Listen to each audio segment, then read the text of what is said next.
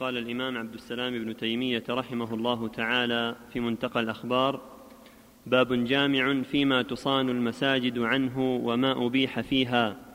عن أبي هريرة رضي الله عنه قال قال رسول الله صلى الله عليه وآله وسلم من سمع رجلا ينشد من سمع رجلا ينشد في المسجد ضالة فليقل لا أداها الله إليك فإن المساجد لم تبن لهذا. وعن بريدة أن رجلا نشد في المسجد فقال من دعا إلى الجمل الأحمر؟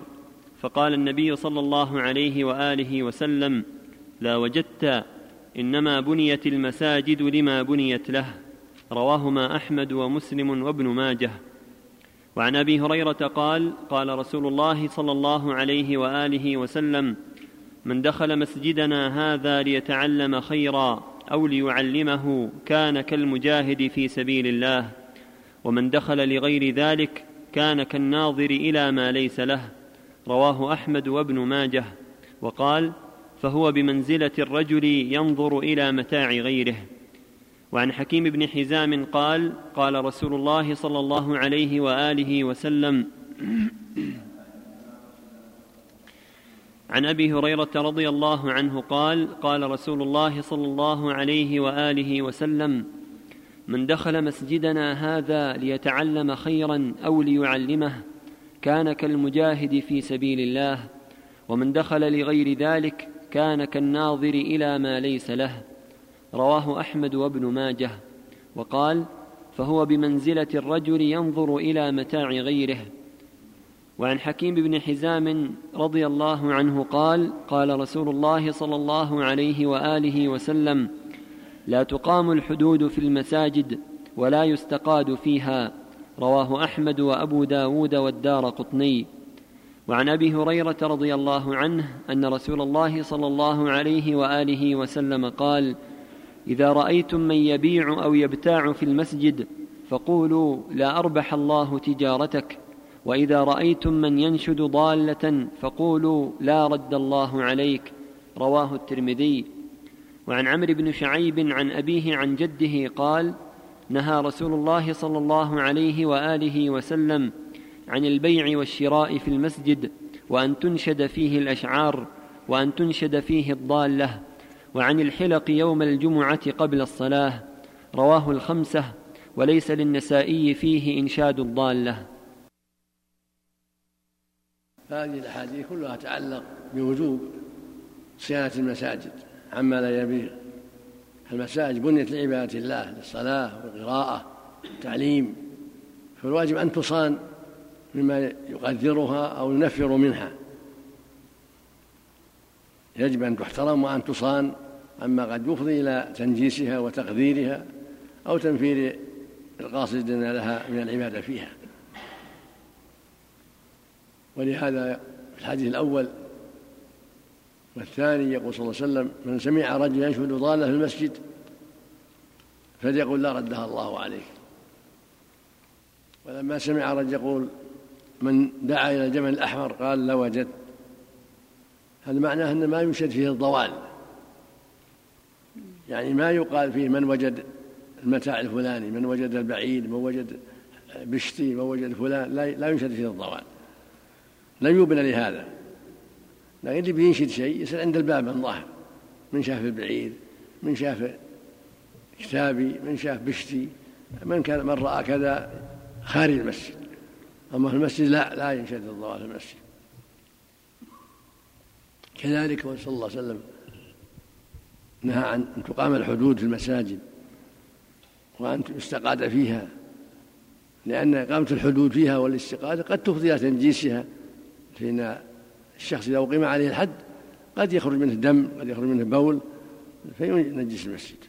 فلا تقام الحدود في المساجد ولا يستقعد فيها.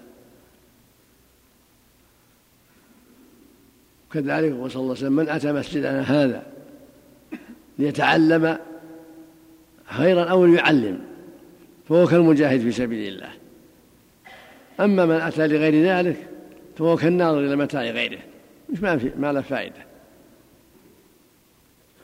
يأتي المساجد ينبغي يكون ليتعلم أو يعلم للصلاة أو للتعلم أو للتعليم.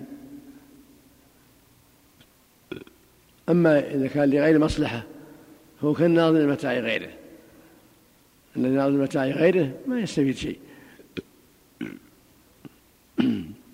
والمقصود من هذا كله أن تقصد المساجد للعلم والفائدة أو للصلاة. ولا معنى أن يستريح فيها الإنسان أو ينام إذا لم يؤذي لا بأس. لا بأس يقصدها الإنسان الغريب والمسافر ليستريح أو لينام لا حرج. كما كان أهل الصفة ينامون فيها الفقراء. وفي الحديث الصحيح يقول صلى الله عليه وسلم أيحب أحدكم أن يذهب إلى بطحان وادي في المدينة فيرجع بناقتين عظيمتين سمينتين في غير إثم ولا قطيعة رحم قالوا كل لا يحب ذلك يا رسول الله.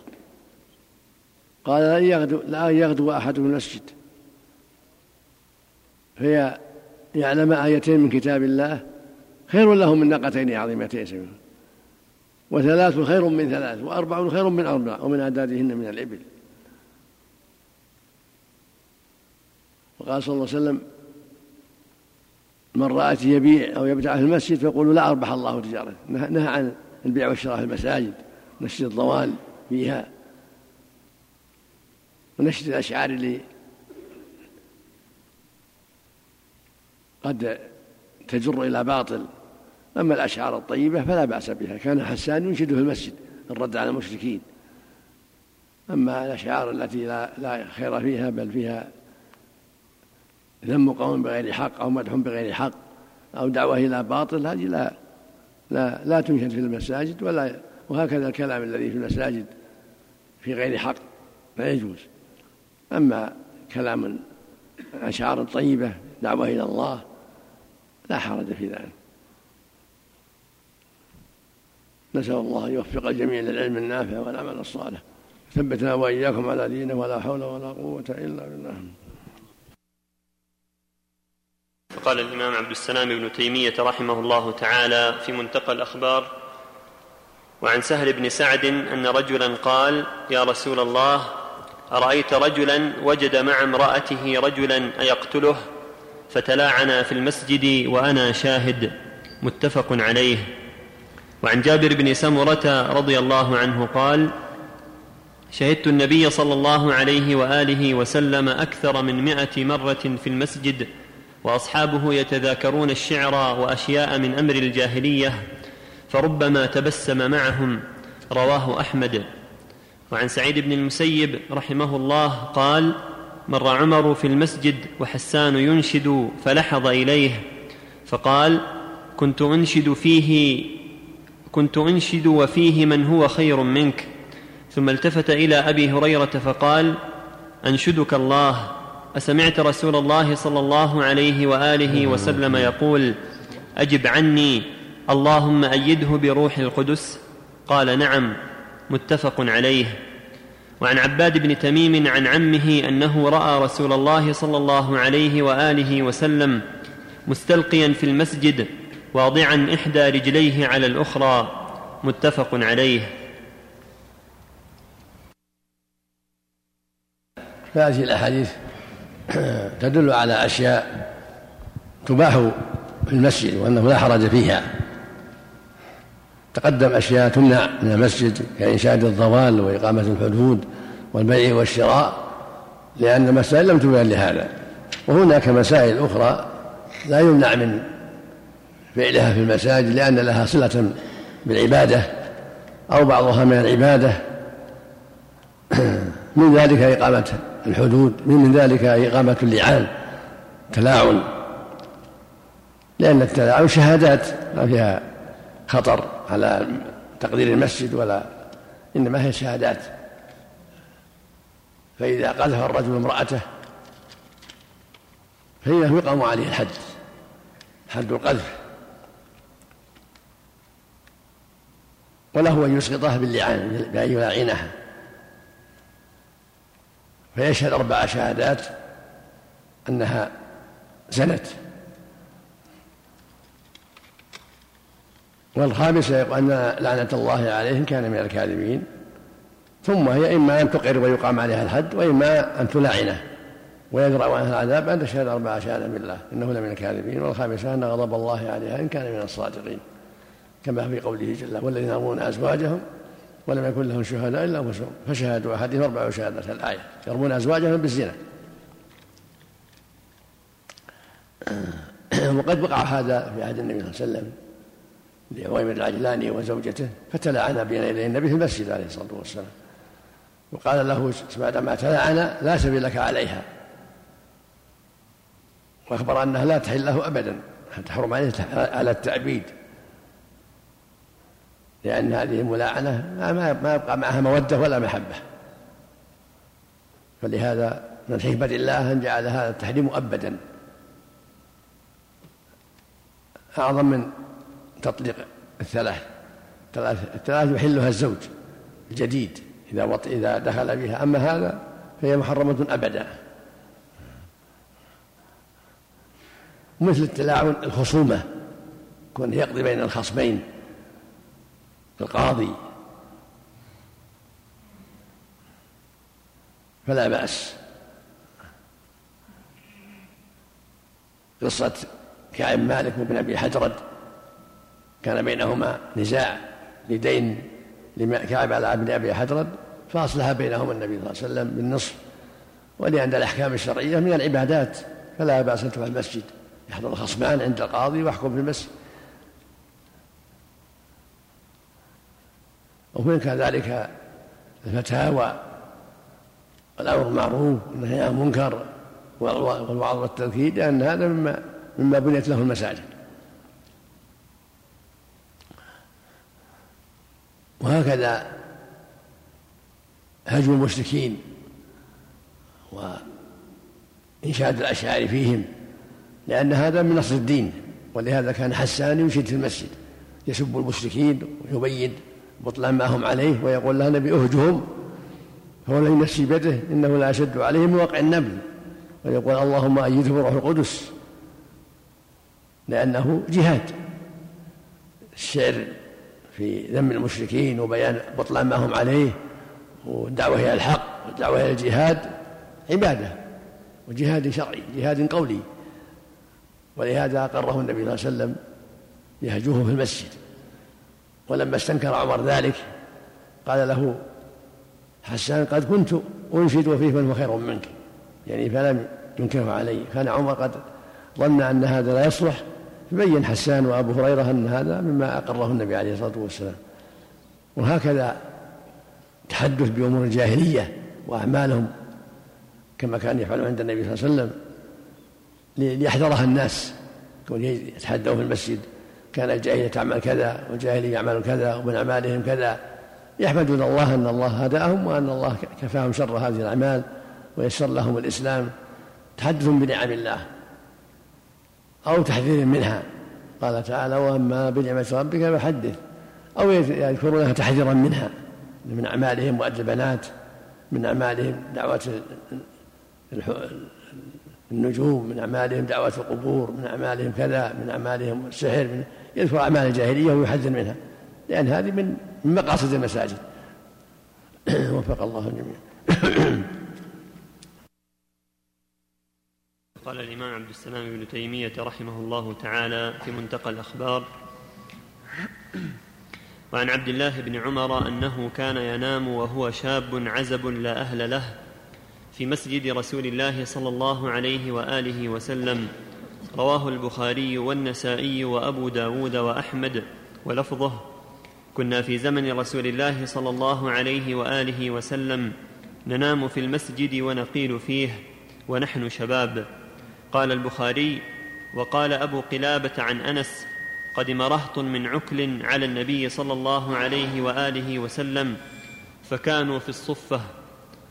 وقال قال عبد الرحمن بن أبي بكر كان أصحاب الصفة الفقراء. وعن عائشة قالت أصيب سعد بن معاذ يوم الخندق. رماه رجل من قريش يقال له حبان بن العرقة في الأكحل. من العريقة. العريقة نعم. يقال له حبان بن العرقة في الأكحل.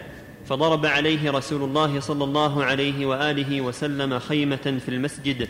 ليعوده من قريب متفق عليه. وعن عبد الرحمن بن أبي بكر قال قال رسول الله صلى الله عليه وآله وسلم هل منكم أحد أطعم اليوم مسكينا؟ فقال أبو بكر دخلت المسجد فإذا أنا بسائل يسأل فوجدت كسرة خبز بين يدي عبد الرحمن فأخذتها فدفعتها إليه. رواه أبو داود. وعن عبد الله بن الحارث قال كنا نأكل على عهد رسول الله صلى الله عليه وآله وسلم في المسجد الخبز واللحم رواه ابن ماجه. وقد ثبت أن النبي صلى الله عليه وآله وسلم أسر ثمامة بن أثال فربط بسارية في المسجد قبل إسلامه وثبت عنه أنه نثر مالا جاء من البحرين في المسجد وقسمه فيه. هذه الأحاديث الصحيحه كلها تدل على جواز مثل هذه الأمور في المسجد وإن المسجد بيت من بيوت الله لمصالح المسلمين. تقام فيه الصلاة تقام فيه حلقات العلم تقام فيه المواعظ والدروس كل ذلك لمصالح المسلمين. وهكذا شرع الله فيه الاعتكاف والمعتكف يأكل ويشرب وينام في المسجد. قد كان النبي يعتكف في المسجد صلى الله عليه وسلم وينام فيه. ويأكل ويشرب. وهكذا أنزل الوفود في المسجد. وفد عكر كذلك وأهل الصفة كذلك. كل هذا يدل على جواز الأكل والشرب في المسجد إذا دعت الحاجة إلى ذلك وأنه لا بأس بهذا. وهكذا النوم فيه للحاجة كما كان الشباب ينامون فيه عند الحاجة ويقيلون فيه وأهل الصفة كذلك. كل هذا لا حرج فيه إذا لم يحصل أذى. أما من وجد منه أذى فهذا يمنع. أما إذا لم يحصل أذى فلا بأس. قد غاضب, غاضب علي رضي الله عنه في بعض الأيام فاطمة فخرج ونام في المسجد. فجاءه النبي صلى الله عليه وسلم وهو نائم. وقد علاه التراب من المسجد. فقال له قم أبا تراب قم أبا تراب. فبقيت له بقي له هذا اللقب. وفي قصة الصديق في الصدقة على السائل الذي يسأل في المسجد دلالة على أنه لا بأس بالسؤال في المسجد الفقير يسأل إخوانه أن يتصدقوا عليه في المسجد لأن الرسول أقره لما ذكر له أنه صدق على سائل في المسجد وأصله في مسلم دل على جواز مثل هذا وأنه لا حرج في ذلك إذا سأل إخوانه في المسجد أن يتصدقوا عليه. إلا أن يعرف أنه غني يمنع. يعني ما يجوز السؤال من الغني إنما يجوز السؤال من الفقير. كذلك توزيع المال في المسجد إذا رأى ولي الأمر توزيعه مال يوزع بين الفقراء في المسجد أو بين من تصح لهم من يصح لهم الفي وما أشبه هذا كما وزع النبي المال جاء من البحرين نثره في المسجد ووزعه عليه الصلاة والسلام. من ذلك قصة ثمامة بن أثال لما أسرها النبي في المسجد يدل على جواز أسر الكافر ولو أنه كافر ولو أنه في مسجد النبي صلى الله عليه وسلم. إنما يمنع المسجد الحرام خاصة. وأما غير المسجد الحرام فلا بأس بدخول الكافر إذا جاءت المصلحة إلى ذلك. قد أسر النبي ثمامة بن عثال يومين أو ثلاثة في المسجد. ينظر الناس وينظر المصلين يسمع القراءة ويأكل ويشرب في المسجد. وفي اليوم الثالث والرابع لما قال له الرجل يا ثمامة ما عندك؟ قالوا ما قلت لك بالأمس. إن تقتل تقتل ذا دم. وإن تنعم تنعم على شاكر. وإن تريد المال فستعطى فلما رأى النبي صلى الله عليه وسلم كلامه منضبطا ولا يختلف ظن فيه الخير لأنه قال وإن تنعم تنعم على شاكر. فلما سمع كلامه يتكرر بهذا لم يتغير ظن به الخير وقال أطلقوا أطلقوا ثمامة. فلما أطلقوا ذهب إلى بئر حول حول المسجد واغتسل ثم جاء وشهد أن لا إله إلا الله وأن محمدا رسول الله ودخل في الإسلام. وكانت وكان هذا الأسر من نعم الله عليه. ثم ذهب إلى مكة قال يا رسول الله إني جئت للعمرة وأخذني خيلك أخذتني خيلك وأنا في طريقي إلى العمرة. فقال له النبي اذهب وأد عمرتك. فذهب إلى مكة وأدى عمرته وأخبر قريش أنه أسلم وأنه سوف لا يأتيهم من الخرج من نجد حبة حنطة إلا أن يدنا فيها النبي عليه الصلاة والسلام. فهذه الأشياء مما يدل على جوازها في المسجد هذه الأمور التي بينتها الأحاديث. وإنما يصان المسجد عن الشيء الذي قد يسبب قدرا كإقامة الحدود أو يسبب إشغاله بأمور الدنيا التي لا تعلق لها بمصالح المسلمين كالبيع والشراء ونشد الضوال فيمنع. بخلاف مصالح المسلمين في أكل أكل المعتكف أو شربه أو توزيع المال بينهم أو أو راحة العزب في ينام في المسجد أو أو الفقير أو المعتكف كل هذا لا بأس به. وفق الله الجميع. نعم. باب تنزيل عني قرامك هذا فإنه لا يزال تصاويره تعرض لي في صلاتي. رواه أحمد والبخاري.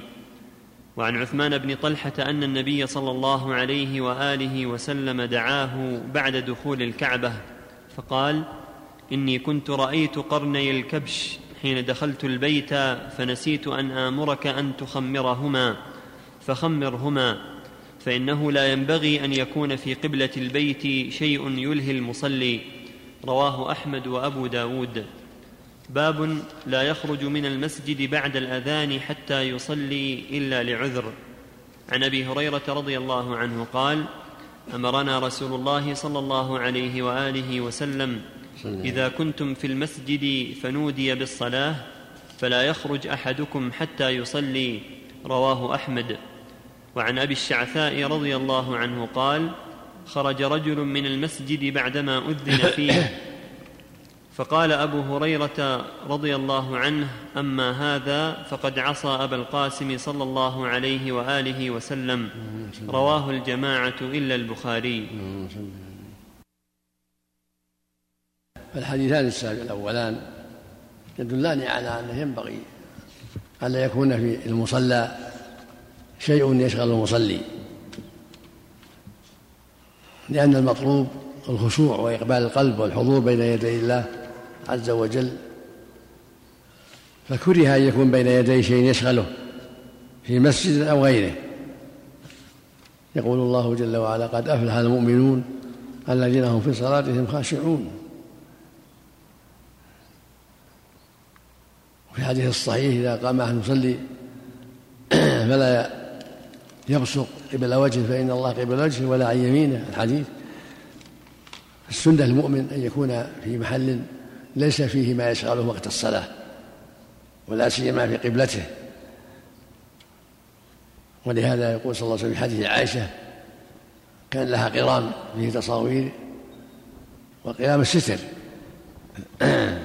فقال أزي أزيل عنا قرامك هذا فإنه لا تزال تصاوير وتعرض في صلاتي هذا يدل على ما ذكره المؤلف من كراهة وجود شيء أمام المصلي يشغله ويشوش عليه قلبه. وقد جاء في الحديث الآخر أنه صلى الله عليه وسلم رأى على غرفة لعائشة باب لعائشة سترت في محل لها فيه تصاوير. فغضب وهتكه وقال إن أشد الناس إن أصحاب هذه الصور يعذبون يوم القيامة ويقال لهم أحيوا ما خلقتم فدل على أن التصاوير لا يجوز تعليقها وأنها إذا كان في قبلة يحصل بها التشويش أيضا. فالواجب عدم وجود شيء من الصور معلق في البيت حتى ولو كان في غير قبلة المصلي. يجب إتلافها وإزالتها. وإذا كانت في قبلة المصلي صارت الكراهة أشد مع وجوب الإتلاف محو محوها أو تقطيعها أو محو رؤوسها. ولهذا لما دخل الكعبة عليه الصلاة والسلام محى ما فيها من الصور عليه الصلاة والسلام.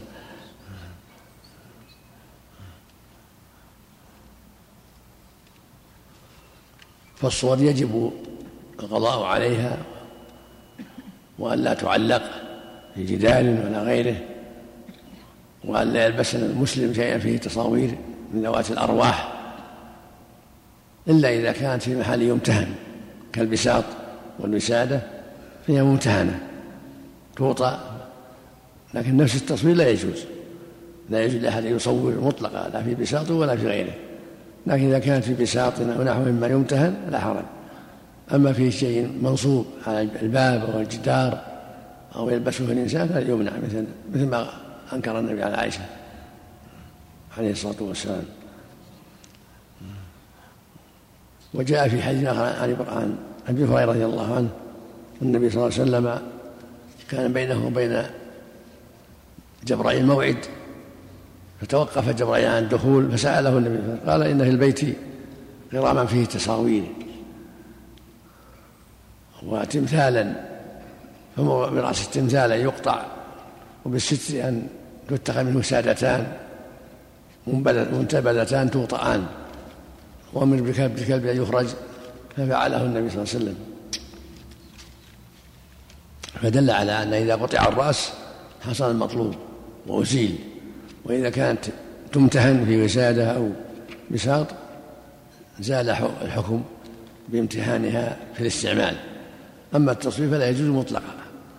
تصوير ذوات الأرواح من حيوانات أو طيور أو من بني آدم كل ذلك لا يجوز. لقوله صلى الله عليه وسلم كل مصور في النار.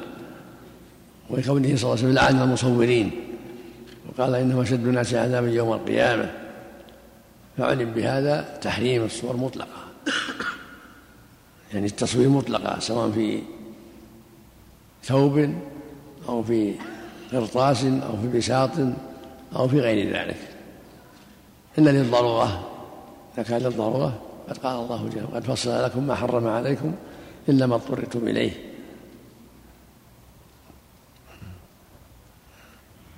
فالضرورة لها أحكامها كتصوير اللصوص الذين يطلب إمساكهم حتى إذا وجدوا أمسكوا أو لحاجة علاج مريض صور شيء من وجهه لحاجة العلاج أو شهادة لا بد منها لا تحصل إلا بذلك يكون مضطرة مثل التابعية إذا لم تحصل إلا بذلك هذا من باب الضرورة وحديث القرنين يدل على معنى وأنه لا يكون في قبلة المصلي شيء يشوش ولهذا أمر بسترهما وإن كان في السنة خلاف لكن المعنى صحيح وأن السنة لا يكون في قبلة المصلي شيء يشوش على المصلي. لا كتابات ولا صور ولا أشياء تشوش عليه صلاته. والحديث الثالث والرابع يدلان على لا يجوز للمسلم الخروج بعد الأذان إلا لعذر شرعي. إذا أذن يصلي مع الناس إلا للعذر كأن يخرج يتوضأ أو إمام مسجد يصلي بجماعته عذر شرعي لا بأس. وإلا فلا يجوز الخروج لأن خروجه يفوته الجماعة. والجماعة واجبة يجب عليه يسعى إليها. فإذا كان في المسجد حرم عليه الخروج حتى يصلي إلا لعذر شرعي.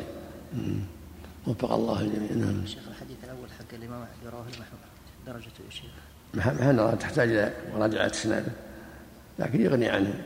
حديث عائشة. قصدك في الخروج من المسجد يعني. نعم. يغني عن الحديث الثاني أما هذا فقد عصى فقد رواه مسلم. نعم. نعم. قال المؤلف رحمه الله تعالى أبواب استقبال القبلة. باب وجوبه للصلاة. عن أبي هريرة رضي الله عنه في حديث يأتي ذكره قال قال النبي صلى الله عليه وآله وسلم فإذا قمت إلى الصلاة فأسبغ الوضوء ثم استقبل القبلة فكبر. وعن ابن عمر رضي الله عنهما قال بينما الناس بقباء في صلاة الصبح إذ جاءهم آت فقال إن النبي صلى الله عليه وآله وسلم قد أنزل عليه الليلة قرآن وقد أمر أن يستقبل القبلة فاستقبلوها. وكانت وجوههم إلى الشام فاستداروا إلى الكعبة. متفق عليه. وعن أنس أن رسول الله صلى الله عليه وآله وسلم كان يصلي نحو المقدس فنزلت قد نرى تقلب وجهك في السماء فلنولينك قبلة ترضاها فول وجهك شطر المسجد الحرام. فمر رجل من بني سلمة وهم ركوع في صلاة الفجر وقد صلوا ركعة. وعن أنس وعن أنس. وعن أنس رضي الله عنه أن رسول الله صلى الله عليه وآله وسلم كان يصلي نحو المقدس فنزلت نحو كان يصلي نحو المقدس. المغرب المقدس. مقدس. زين. طيب. فنزلت قد نرى تقلب وجهك في السماء فلنولينك قبلة ترضاها فول وجهك شطر المسجد الحرام.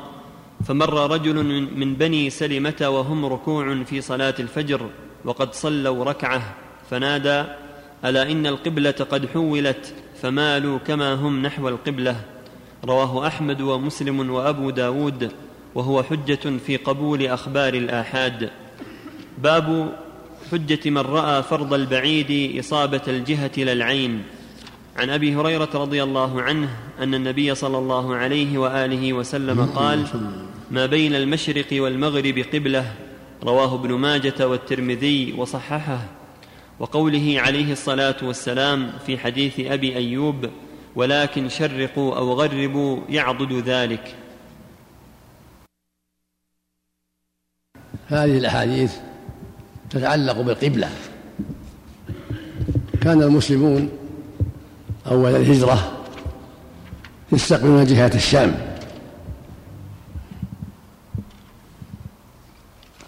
فلما مضى ما شاء الله ستة ستة عشر شهرا أو سبعة عشر شهرا حولت القبلة إلى الكعبة. بعدما مضى على النبي صلى الله عليه وسلم في المدينة ستة عشر شهرا أو سبعة عشر شهرا. وأنزل الله بذلك قد نرى تقلب وجهك في السماء فلنولينك قبلة ترضاها. فول وجهك شطر المسجد الحرام وحيثما كنتم فولوا وجوهكم شطره. وقال تعالى ومن حيث خرجت فول وجهك شطر المسجد الحرام وحيثما كنتم فولوا وجوهكم شطره. فاستقرت القبلة إلى جهة الكعبة. وكان المسلمون في صلاة الفجر في في المدينة الذين في قباء وفي بعض المساجد لم يعلموا فأخبروا في أثناء الصلاة فاستداروا إلى جهة الكعبة. هذا يدل على أن القبلة هي الكعبة وأن الواجب استقبالها لمن كان حولها.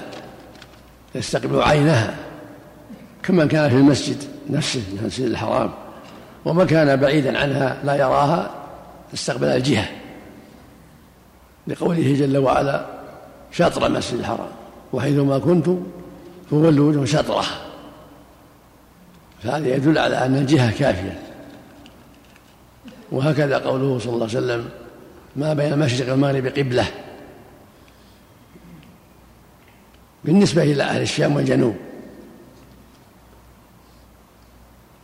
أما بالنسبة إلى أهل الشرق والغرب فما بين الجنوب والشمال قبلة. فالشماليون قبلتهم الجنوب والجنوبيون قبلتهم الشمال.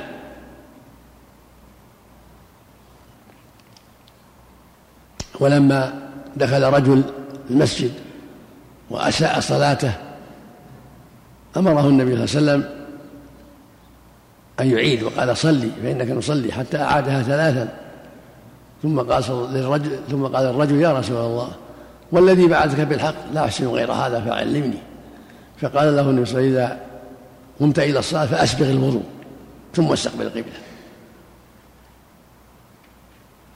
وهذا يطابق ما في القرآن الكريم استقبال القبلة وهي الكعبة. وهكذا في حديث أبي أيوب قال في الصحيحين عن النبي صلى الله عليه وسلم قال إذا أتيتم الغائط فلا تستقبلوها بغائط ولا بول ولا تستجروها ولكن شرقوا أو غربوا. فدل على أن الجهة كافية في البعيد في عند قضاء الحاجة وفي الصلاة يستقبل الجهة. فالشماليون قبلتهم الجنوب وجنوبيون على الكعبة كاليمن وما جهة الجنوب الشمال. ومن كانوا شرقا قبلتهم المغرب ومن كانوا عن الكعبة مغربا قبلتهم الشرق يعني جهتها حيث حيثما كنتم فولوا وجوههم شطرة. وفيه من الفوائد أن الإنسان إذا أخطأ القبلة ثم نبه أو علم بعد الاجتهاد يستدير ويكفي. فلو أنه في السفر اجتهد وتحرى القبلة ثم في أثنائها تبين له أنه مخطئ وأن القبلة عن يمينه أو شماله يستدير ويكفي ولا يعيد أولها لأن الاجتهاد لا ينقض الاجتهاد.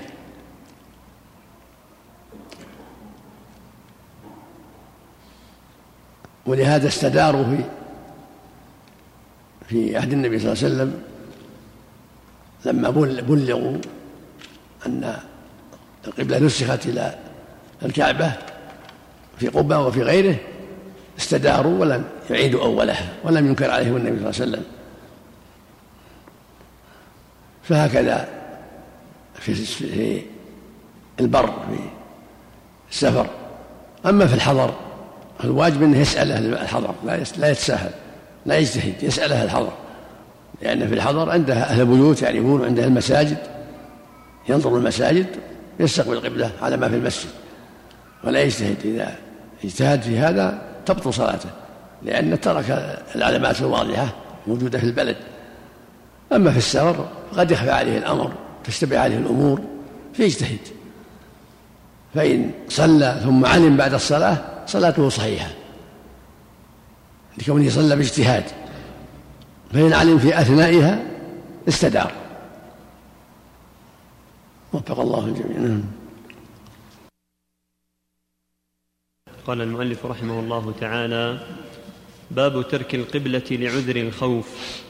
عن نافع عن ابن عمر أنه كان إذا سئل عن صلاة الخوف وصفها ثم قال فإن كان خوف هو أشد من ذلك صلوا رجالا قياما على أقدامهم وركبانا مستقبل القبلة وغير مستقبليها قال نافع ولا أرى ابن عمر ذكر ذلك إلا عن النبي صلى الله عليه وآله وسلم. رواه البخاري. باب تطوع المسافر على مركوبه حيث توجه به. عن ابن عمر قال كان النبي صلى الله عليه وآله يسبح على راحلته قبل أي وجهة توجه ويوتر عليها غير أنه لا يصلي عليها المكتوبة. متفق عليه. وفي رواية كان يصلي على دابته وهو مقبل من مكة إلى المدينة حيثما توجهت به وفيه فنزلت فأينما تولوا فثم وجه الله. ورواه أحمد ومسلم والترمذي وصححه. وعن جابر قال رأيت النبي صلى الله عليه وآله وسلم يصلي وهو على راحلته النوافل في كل جهة ولكن يخفض السجود من الركعة. ويومئ ايماء. رواه أحمد. وفي لفظ بعثني النبي صلى الله عليه وسلم في حاجة فجئت وهو يصلي على راحلته نحو المشرق والسجود أخفض من الركوع.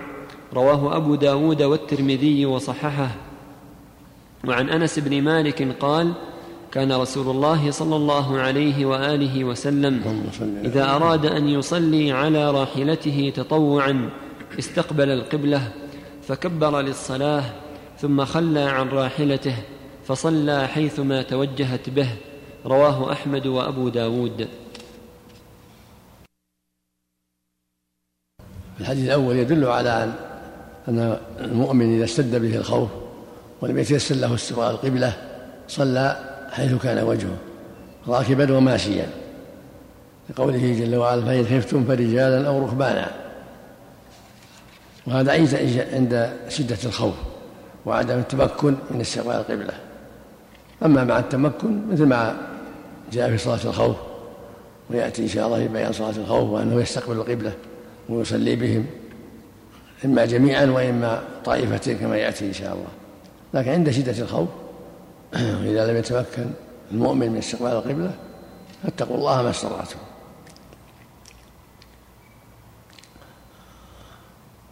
والأحاديث الأخيرة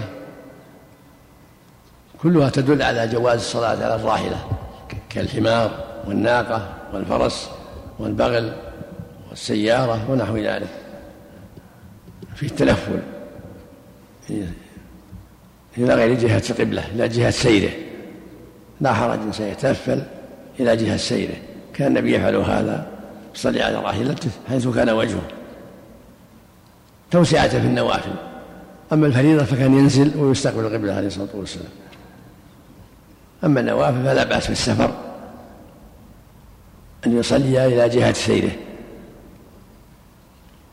ويجعل السجود أخفض من الركوع. وإن استقبل القبلة عند الإحرام كما في حديث أنس كان أحسن وأحوط. وإلا فالأحاديث الصحيحة ليس فيها ذكر استقبال القبلة. الصحيحين حديث عامر بن ربيعة وغيره. فيه الدلالة على أنه يصلي إلى غير القبلة في جهة سيره. لكن إذا استقبل القبلة عند الإحرام حملا بحديث أنس ثم خلى سبيله إلى جهة سيره كان حسنا إن شاء الله جمعا بين الأحاديث. الله ولي التوفيق نعم. نعم. أعظم الله مثوبتكم. يقول هل يشترط لصحة صلاة الجمعة حضور أربعين من أهل وجوبها. هل يشترط هل يشترط لصحة صلاة الجمعة حضور أربعين من أهل وجوبها؟ الصواب لا يشترط في خلاف بين العلماء لكن الصواب لا يشترط وأنها تجزي من ثلاثة فأكثر لأنه أقل الجمع مع الإمام اثنان مع الإمام لعموم الأدلة. والقول باشتراط أربعين أو أو اثني عشر ليس عليه دليل. والصواب أنها تجزي من ثلاثة فأكثر إذا كانوا مستوطنين في قرية مستوطنين صلوا جمعة. نعم. نعم. لا الإمام ثالثهم. الإمام ثالثهم نعم. أحسن الله إليكم. يقول ما حكم حلق اللحية أو تقصيرها؟ وما حكم استعمال الصبغة السوداء؟ وما نصيحتكم لمن يفعل ذلك كله؟ حلق اللحية وتقصيرها لا يجوز. الأحاديث الصحيحة الواردة في ذلك منها ما ثبت في الصحيحين من حديث ابن عمر رضي الله عنهما. عن النبي صلى الله عليه وسلم قال قصوا الشوارب ووفروا اللحى. واللفظ الآخر أعفوا اللحى خالفوا المشركين. في حديث عند مسلم قصوا الشوارب وجزء وأوفوا اللحى خالفوا المجوس. والأفضل أرخوا اللحى خالفوا المجوس. فالواجب إعفاؤها وتوفيرها واللحية ما على الخدين والذقن الخدين والذقن هذه اللحية. الواجب توفيرها وإعفاؤها وعدم قصها هذا هو الواجب وهذا هو الصواب. خلافا لمن تعدى عليها من المشركين وغيرهم. والواجب قص الشوارب. وكثير من الناس يطيل الشوارب ويقصر اللحية وهذا عكس ما جاءت به السنة. السنة قص الشوارب وإحباؤها وتوفير اللحية وإرخاؤها وحذر من قصها وقد يتعلق بعض الناس مما يروى عن ابن عمر أنه كان يأخذ منها في حجه وعمرته وهذا اجتهاد منه لا يجوز تقليده فيه لأنه مخالف للسنة التي رواها هو وغيره. وعمل الصحابي إذا خالف الرواية الحجة في الرواية لا في عمله. فالحجة فيما روى لا فيما رأى.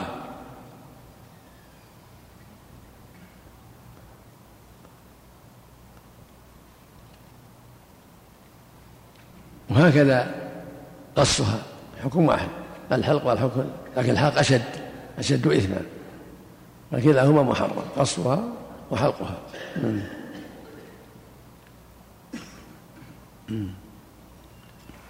والصبغة يا شيخ.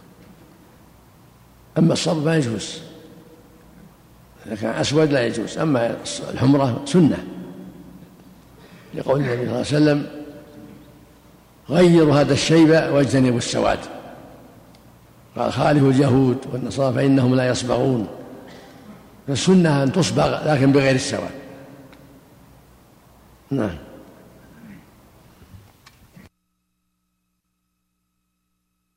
قال المؤلف رحمه الله تعالى أبواب صفة الصلاة باب افتراض باب افتراض افتتاحها بالتكبير. عن علي بن أبي طالب باب باب افتراض افتتاحها بالتكبير. عن علي بن أبي طالب رضي الله عنه عن النبي صلى الله عليه وآله وسلم قال مفتاح الصلاة الطهور وتحريمها التكبير وتحليلها التسليم. رواه الخمسة إلا النسائي وقال الترمذي هذا أصح شيء في هذا الباب وأحسن. وعن مالك بن الحويرث أن النبي صلى الله عليه وآله وسلم قال صلوا كما رأيتموني أصلي. رواه أحمد والبخاري. وقد صح عنه صلى الله عليه وسلم أنه كان يفتتح بالتكبير. باب أن تكبير الإمام بعد تسوية الصفوف والفراغ من الإقامة. عن النعمان بن بشير رضي الله عنه قال كان رسول الله صلى الله عليه وآله وسلم يسوي صفوفنا إذا قمنا إلى الصلاة فإذا استوينا كبر رواه أبو داود. وعن أبي موسى قال علمنا رسول الله صلى الله عليه وآله وسلم إذا قمتم إلى الصلاة فليؤمنكم أحدكم وإذا قرأ الإمام فأنصتوا رواه أحمد. هذه الأحاديث تدل على أن الصلاة تبدأ بالتكبير وتختم بالتسليم وأن الواجب على المسلمين أن يبدأوها بذلك لقوله صلى صلوا كما رأيتموني أصلي.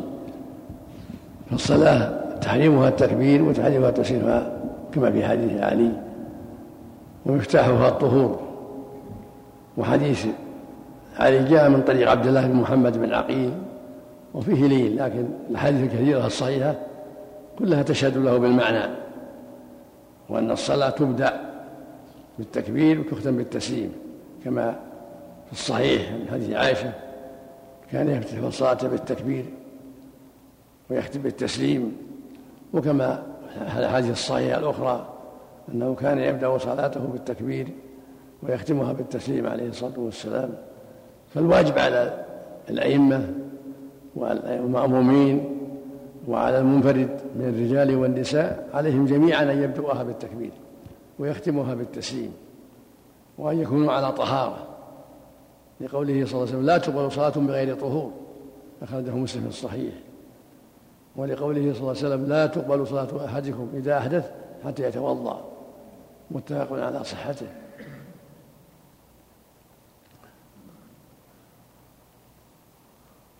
وقد استفاضت الأحاديث عنه صلى الله عليه وسلم في ختم الصلاة بالتكبير. فهذا هو الواجب على المسلمين على المسلمين أن يبدأوها بالتكبير. الله أكبر. لا يجزي غيرها. الله أكبر. والمعنى أنه أعظم من كل شيء. سبحانه هو العظيم الذي لا أعظم منه. فلو قال الله أعلم أو الله عليم أو عظيم ما يجزي. لابد الله أكبر بهذه الصيغة. ويختم بالتسليم السلام عليكم ورحمة الله السلام عليكم ورحمة الله.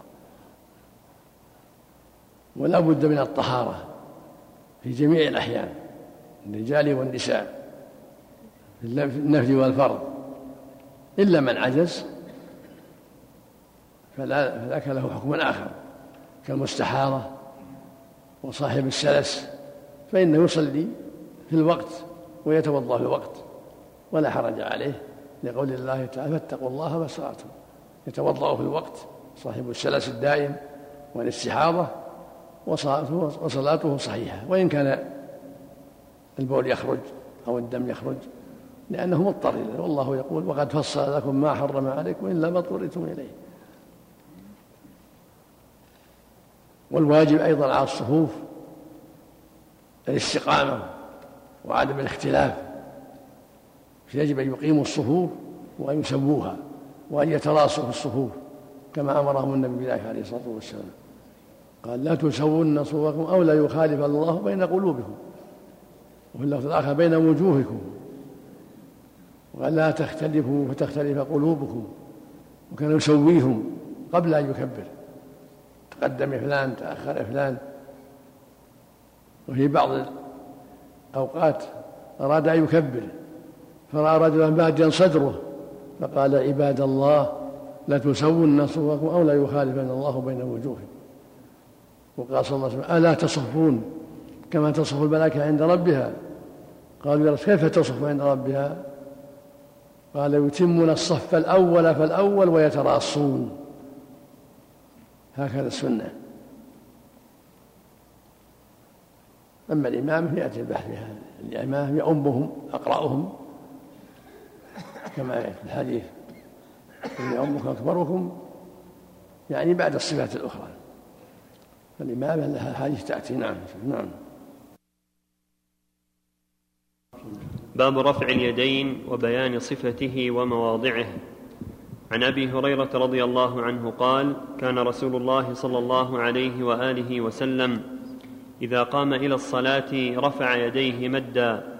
رواه الخمسة إلا ابن ماجه. وعن وائل بن حجر أنه رأى رسول الله صلى الله عليه وآله وسلم يرفع يديه مع التكبير. رواه أحمد وأبو داود. وعن ابن عمر رضي الله وعن وائل بن حجر رضي الله عنه أنه رأى رسول الله صلى الله عليه وآله وسلم يرفع يديه مع التكبير. رواه أحمد وأبو داود. وعن ابن عمر رضي الله عنهما قال كان النبي صلى الله عليه وآله وسلم إذا قام إلى الصلاة رفع يديه حتى تكون بحذو منكبيه ثم يكبر. فإذا أراد أن يركع رفعهما مثل ذلك وإذا رفع رأسه من الركوع رفعهما كذلك أيضا. وقال سمع الله لمن حمده ربنا ولك الحمد متفق عليه. وللبخاري ولا يفعل ذلك حين يسجد ولا حين يرفع رأسه من السجود. ولمسلم ولا يفعله حين يرفع رأسه من السجود. وله أيضا ولا يرفعهما بين السجدتين. وعن نافع أن ابن عمر رضي الله عنهما كان إذا دخل في الصلاة كبر ورفع يديه وإذا ركع رفع يديه وإذا قال سمع الله لمن حمده رفع يديه وإذا قام من الركعتين رفع يديه رفع ذلك ابن عمر إلى النبي صلى الله عليه وآله وسلم. رواه البخاري والنسائي وأبو داود. هذه الأحاديث كلها تتعلق بالرفع رفع اليدين في الصلاة. ثبت عن رسول الله صلى الله عليه وسلم في هذه الأحاديث وغيرها أنه كان يرفع يديه حيال منكبيه. وربما رفعهما حيال أذنيه في بعض الأحيان عند الإحرام وعند الركوع وعند الرفع منه وعند القيام الثالثة من التشهد الأول أربعة مواضع. بأن يرفع عند الإحرام ويقول الله أكبر رافعا يديه حيال منكبيه أو حيال أذنيه. وهكذا عند الركوع يرفعهما مدا حين يركع ويرفعهما أيضا حين يرفع من الركوع حيال منكبيه أو حيال أذنيه مدا هكذا يمد أصابعه هكذا وجوه إلى القبلة هكذا. وهكذا عند القيام الثالثة من التشهد الأول في المغرب والعشاء والظهر والعصر. إذا قام إلى الثالثة من التشهد الأول رفع يديه عند قيامه إلى الثالثة. ويحكي هذا عن النبي صلى الله عليه وسلم ولا يفعلها في السجود. حال السجود والرفع من السجود لا يرفع يديه يحكي هذا عن النبي صلى الله عليه وسلم. فهذا هو السنة. للإمام والمنفرد في الفرض والنفل. أن يرفع يديه عند الإحرام يعني عند التكبيرة الأولى. ويرفع يديه عند الركوع وعند الرفع من الركوع وعند قيام الشهادة الأول. سنة مع قول الله أكبر. وعند الرفع من الركوع قائلا سمع الله لمن حمده. إذا كان إمام أو منفرد. والمأموم عند الرفع من الركوع يقول ربنا ولك الحمد رافع يديه. حيال منكبيه أو حيال أذنيه يعني تارة وتارة. ربما رفعهما إلى منكبيه وربما رفعهما حتى يحاذي أذنيه روع أذنيه. هذا هو السنة. وفق الله الجميع. تنبيه. ثبت دخول شهر المحرم يوم السبت. أعلن أعلن رئيس مجلس القضاء الأعلى الشيخ صالح الهيدان أنه ثبت هذا الشهر يوم السبت؟ فعلى هذا يكون صيام عاشوراء يسحب أن يكون يوم الأحد والاثنين أو يوم الاثنين والثلاثة. يوم الأحد يصير تاسع والاثنين عاشر والثلاثة حادي عشر. فإذا صام الأحد والاثنين أو الاثنين والثلاث فقد وافق السنة. أو صام الثلاثة الأحد والاثنين والثلاث قد وافق السنة. كان النبي يصوم عاشوراء وكان قد أمر الناس بصيامه أمر إلزام وقال أمر وقال بعضهم أمر تأكيد قبل رمضان. فلما فرض الله رمضان رخص في تركه وقال من شاء صام ومن شاء ترك وكان يصوم صلى الله عليه وسلم. ويقول إنه يوم نجى الله فيه موسى وقومه وأهلك فرعون وقومه فصامه بنو إسرائيل شكرا لله. وصامه النبي صلى الله عليه وسلم والمسلمون شكرا لله. وشرع الله أن نخالف اليهود فنصوم يوما قبله أو يوما بعده. مخالفة اليهود. فيصوم يوم عاشوراء ويسحب يكون يصوم يوما قبله ويوما بعده. ويقول صلى الله عليه وسلم ما سئل عن صوم يوم عاشوراء قال يكفر يكفر السنة التي قبله. فيستحب صيامه ولا يجب لكن مستحب. وهو اليوم الاثنين في هذه السنة. يوم عاشوراء هو يوم الاثنين والأحد هو التاسع والثلاثة هو الحادي عشر. نسأل الله أن يتقبل منا ومنكم ومن كل مسلم. الصواب السنة عدم الرفع. جاء في أحاديث شاهدة حديث ابن عمر صريح في الصحيحين. صريح. لكن إذا كان المثبت مساوي أو مقارب. لكن المثبت مو مقارب ولا مساوي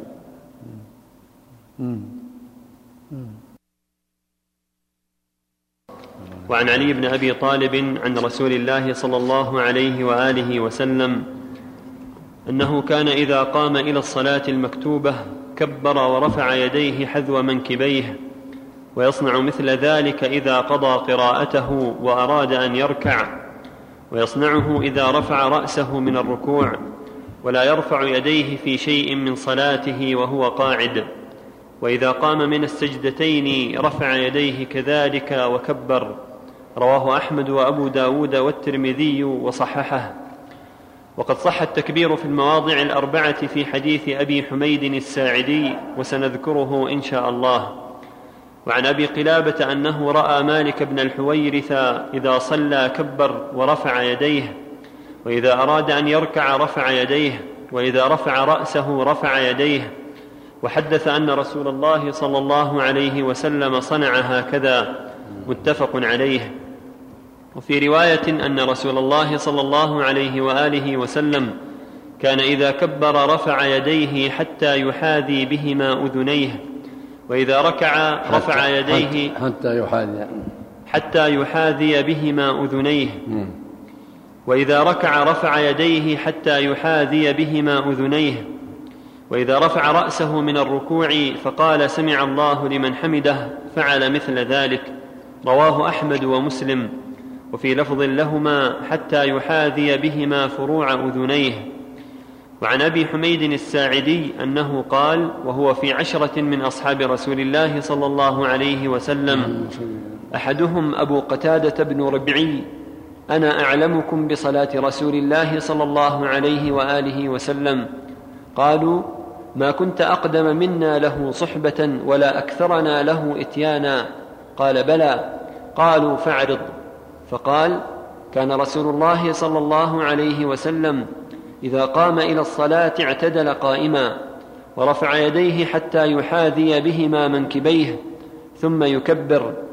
فإذا أراد أن يركع رفع يديه حتى يحاذي بهما منكبيه. ثم قال الله أكبر وركع. ثم اعتدل فلم يصوب رأسه ولم يقنع. ووضع يديه على ركبتيه ثم قال سمع الله لمن حمده. ورفع يديه واعتدل حتى يرجع كل عظم في موضعه معتدلا. ثم هوى إلى الأرض ساجدا. ثم قال الله أكبر ثم ثنى رجله وقعد عليها واعتدل حتى يرجع كل عظم في موضعه ثم نهض ثم صنع في الركعة الثانية مثل ذلك حتى إذا قام من السجدتين كبر ورفع يديه حتى يحاذي بهما منكبيه كما صنع حين افتتح الصلاة ثم صنع كذلك حتى إذا كانت الركعة التي تنقضي فيها صلاته أخر رجله اليسرى وقعد على شقه متوركا ثم سلم. قالوا صدقت. هكذا صلى رسول الله صلى الله عليه وسلم. رواه الخمسة إلا النسائي وصححه الترمذي. رواه. رواه الخمسة إلا النسائي وصححه الترمذي ورواه البخاري مختصرا. ففي هذه الأحاديث بيان صفه صلاة النبي صلى الله عليه وسلم وتقدم بعض الأحاديث في ذلك. وهذه الاحاديث تدل على شرعية رفع اليدين عند الإحرام وعند الركوع وعند الرفع منه وعند القيام من الثنتين إلى الثالثة. حتى يحاذي بهما منكبيه. كما فعل في حديث ابن عمر وهكذا في حديث علي. وحديث أبي حميد الساعدي وحديث مالك بن حويرث كلها تدل على هذا المعنى. فالمشروع للمصلي التأسي به صلى الله عليه وسلم لقوله صلوا كما رأيتم يصلي. فالسنة للمصلي إذا اعتدل قائما عند دخوله في الصلاة أن يكبر رافعا يديه يقول الله أكبر رافعا يديه مادا لها موجها لها إلى قبلة حتى يحاذي بهما منكبيه وربما رفعهما صلى الله عليه وسلم حتى يحاذي بهما فروع اذنيه فالمستحب يكون تارة وتارة. تارة يرفعهما حيال منكبيه وتارة حيال أذنيه عملا بالأحاديث كلها. وهكذا عند الركوع وهكذا عند الرفع منه. وهكذا عند القيام من التشهد الأول إلى إلى الثالثة الإمام والمنفرد والمأموم جميعا. أما في السجود والرفع من السجود فإنه يكبر من دون رفع. على الصحيح كما دلت عليه الأحاديث الصحيحة المستفيضة. والسنة أيضا الشهد الأول أن يجلس على رجله اليسرى إذا تيسر. يفترش وينصب اليمنى بين السجدتين في التشهد الأول. أما في التشهد الأخير فالأفضل يتورك يخرج رجله اليسرى من يمينه يجلس على الأرض وينصب اليمنى في التشهد الأخير. تأسم به عليه الصلاة والسلام. ويضع يديه على فخذيه حال جلوسه بين السجدتين وفي التشهد أو على طرف فخذه مع الركبة كل هذا جاء عنه عليه الصلاة والسلام. وفي التشهد يشير بالسبابة ويقبض الخنصر وبنصر ويحلق الإلهام مع الوسطى في التشهد أو يقبضها كلها ويشير بالتشهد. ويحرك ويحرك إصبعه السبابة عند عند الدعاء يحركها قليلا عند الدعاء في التشهد الأخير. كل هذا من السنة. وفق الله جميعا. أعظم الله مثوبتكم. يقول ما حكم ركوعي صلاة الكسوف وبما تدرك الركعة في الكسوف؟ وهل تعاد الصلاة إذا لم ينكشف؟ السنة أن يكتفى بالصلاة لا تعاد. لكن يشتغل الناس بالتكبير والدعاء والذكر والصدقة. ولا تعاد الصلاة في الكسوف. والسنة أن يقرأ قراءتين وركوعين وسجدتين مع الإطالة. هذا هو أصح ما ورد. في الكسوف قراءتين وركوعين وسجدتين في كل ركعة. ركعتين في كل ركعة قراءتان وركوعان وسجدتان مع الإطالة. والعمدة على الركوع الأول. من فاته الركوع الأول فاتته الركعة. نعم. أحسن الله إليكم. يقول ما الحكم في البيع بعد الأذان عند المساجد؟ لا يصح البيع بعد أذان الجمعة. الأذان الثاني عند دخول الخطيب. أما غيره تركه أولى الصلوات الأخرى تركه أولى لعدم ورود شيء في ذلك. إذا أذن يبادر بالسعي للصلاة ولا ينبغي له يتشغل ببيع ولا غيره. بعد لكن النص إنما جاء في صلاة الجمعة لضيق وقتها وعظم شأنها ولأن المقصود من مع الصلاة حضور الخطبة فإذا اشتغل بشيء فاتت الخطبة حديث التكبير في كل رفع وخفض يا صحيح نعم. صحيح. نعم. كيف يعني ما في ما في مرافات يكبر غير الرفع. تكبير غير الرفع نعم.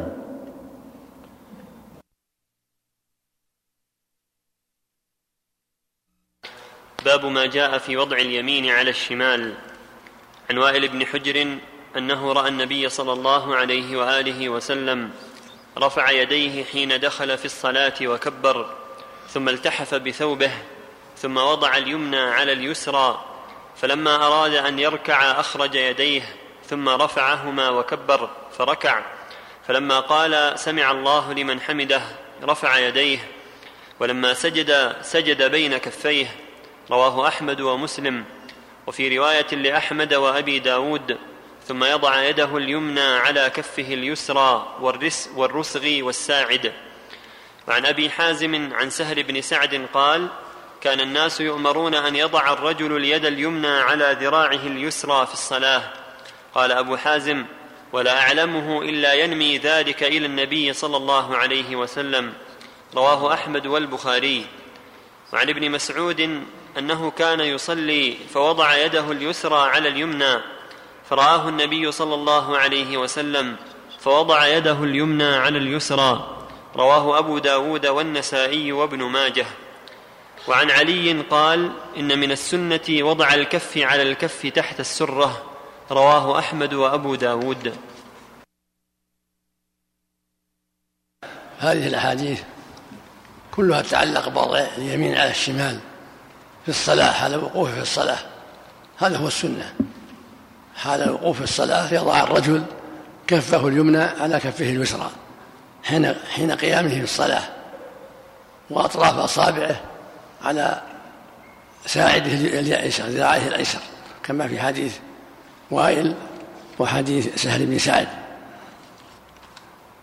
وهذا هو السنة أن تكون اليمنى على اليسرى.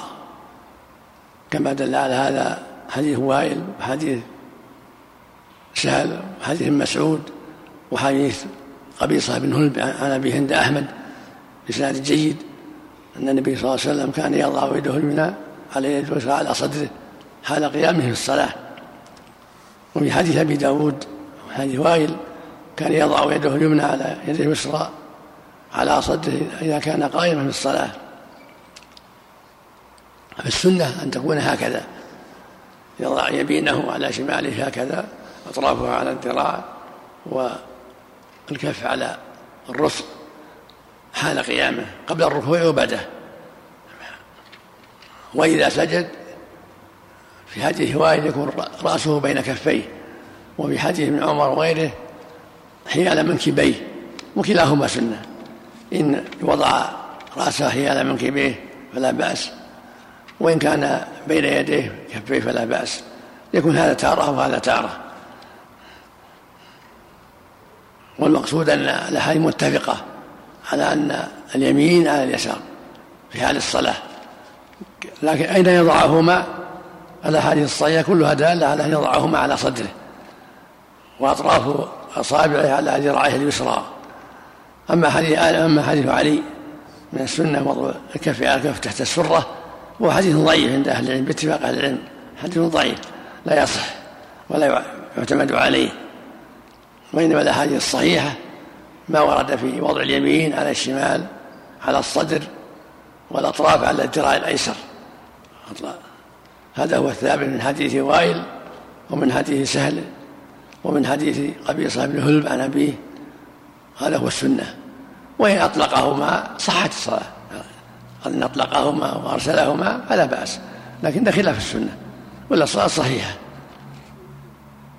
كل هذه تتعلق بالسنة ما ينبغي فيها النزاع والجدال لأنها سنة ليس واجبة. أطلقهما أو تحت وضعهما تحت سرته أو على صدره كله مجزي وليس فيه إثم. لكن السنة التي دلت عليها الأحاديث الصحيحة السنة أن تكون اليدان على الصدر هذا القيام تكون اليمنى على كف اليسرى وأطراف الأصابع على الذراع كما في حديث سهل هكذا. هذا الرص على الصدر والساعد هذا الساعد أطراف اليد على الساعد الذراع اليسرى. جاء بين الأحاديث هذا هو الصواب هذا هو الأفضل وهذا هو السنة. لكن لو أطلقهما صحت. قد يقع بين كلمة الطلبة في أفريقيا وغيرها نزاع كبير في هذا ولا ينبغي في هذا النزاع ينبغي في هذا حل النزاع بالكلام الطيب والأسلوب الحسن وأن الموضوع موضوع سنة ليس ركنا ولا واجبا. نعم. القبض يا شيخ. هذا هو القبض هذا القبض. يقبض كفه بكفه. اليمنى على كف اليسرى والأصابع ممتدة هكذا على طرف على الذراع يعني ما يمسك يا شيخ؟ هكذا. نعم. وضع اليد يسمى قبض نعم.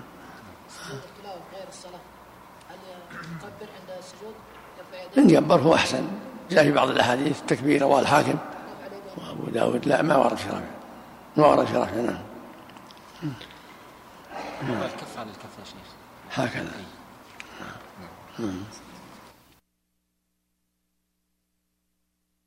باب نظر المصلي إلى موضع سجوده والنهي عن رفع البصر في الصلاة. عن ابن سيرين أن النبي صلى الله عليه وآله وسلم كان يقلب بصره في السماء فنزلت هذه الآية الذين هم في صلاتهم خاشعون فطأطأ رأسه. رواه أحمد في كتاب الناسخ والمنسوخ وسعيد بن منصور في سننه بنحوه وزاد فيه. وكانوا يستحبون للرجل ألا يجاوز بصره مصلاه وهو حديث مرسل. وعن أبي هريرة أن النبي صلى الله عليه وآله وسلم قال لينتهين أقوام يرفعون أبصارهم إلى السماء في الصلاة أو لتخطفن أبصارهم. رواه أحمد ومسلم والنسائي.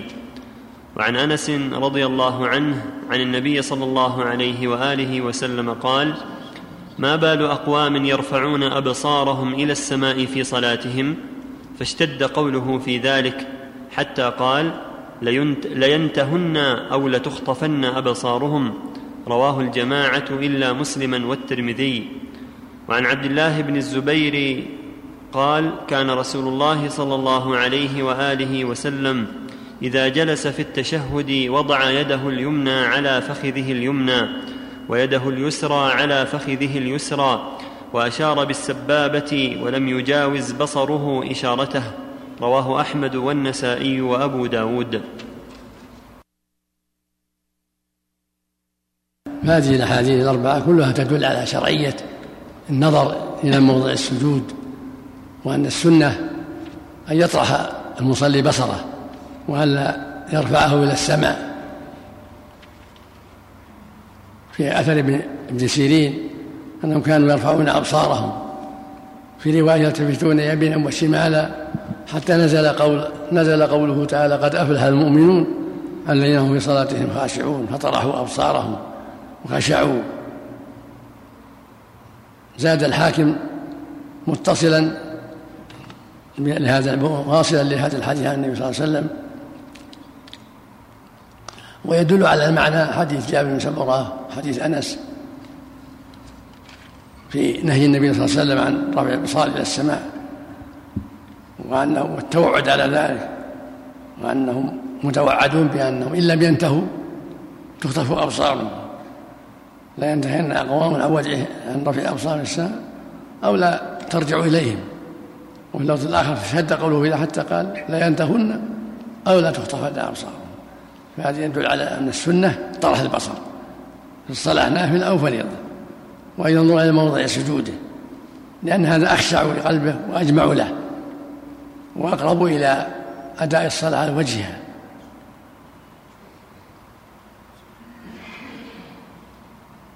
أما في حال التشهد فالسنة أن يكون بصره إلى سبابته. كان صلى الله عليه وسلم يضع يده اليمنى على فخذه اليمنى.